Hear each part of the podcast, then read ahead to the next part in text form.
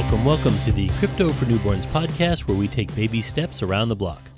I'm your host, Biff Laurie, and this is episode 55.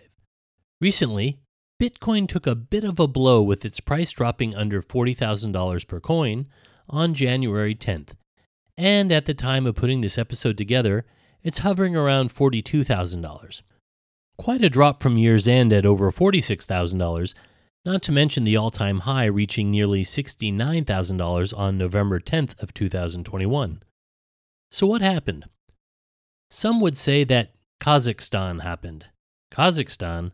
Is that some kind of economic phenomenon or blockchain virus? No. Kazakhstan is a Central Asian country and former Soviet republic. Here's the deal. After China's cryptocurrency ban last year, Kazakhstan became the world's second largest miner of Bitcoin, the US being first. There was an uprising in the country which began with protests in the western part of Kazakhstan against a New Year's Day fuel price hike. This precipitated a nationwide shutdown of the internet. According to a Reuters article, the move would have likely prevented Kazakhstan based miners from accessing the Bitcoin network.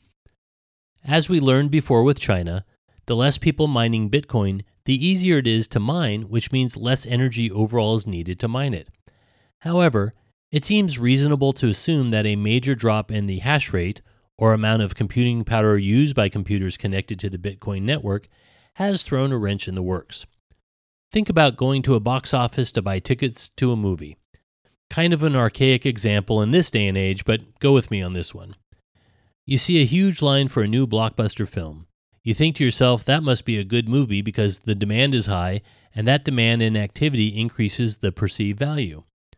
Using that same example, you go to the box office and there's a small line. Not as much demand, so in essence, that film has less perceived value.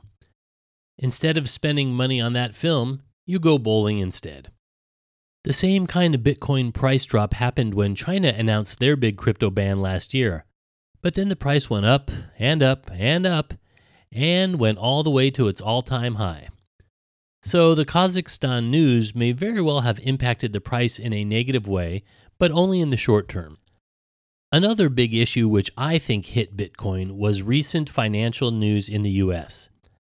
As I've discussed in previous episodes, many analysts initially believed that Bitcoin and cryptocurrencies in general would become a hedge against inflation.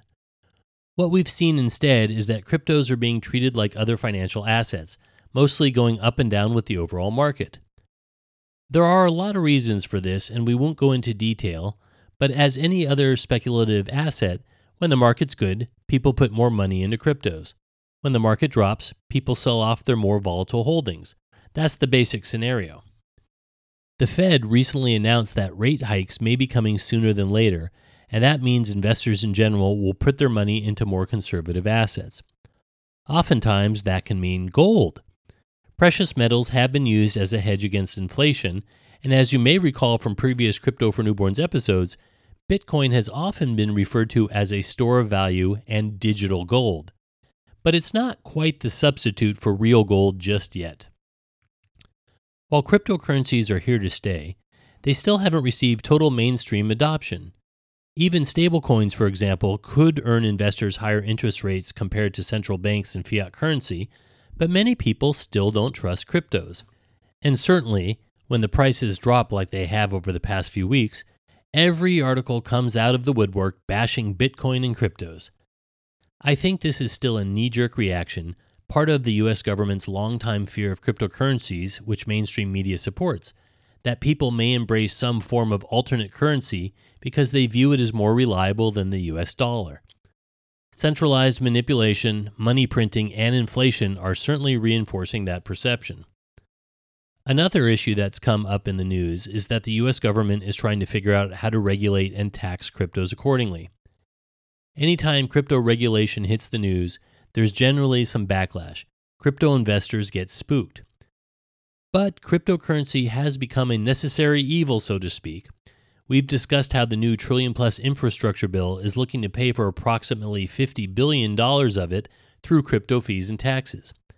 But in light of the decentralized nature of cryptocurrencies, including decentralized exchanges and crypto wallets, accurate fee assessment and taxation will prove to be difficult. As always, time will tell, but already, Bitcoin and cryptos are creeping back up in value, so stay tuned. I'm your host, Biff Laurie, and you've been listening to the Crypto for Newborns podcast where we take baby steps around the block.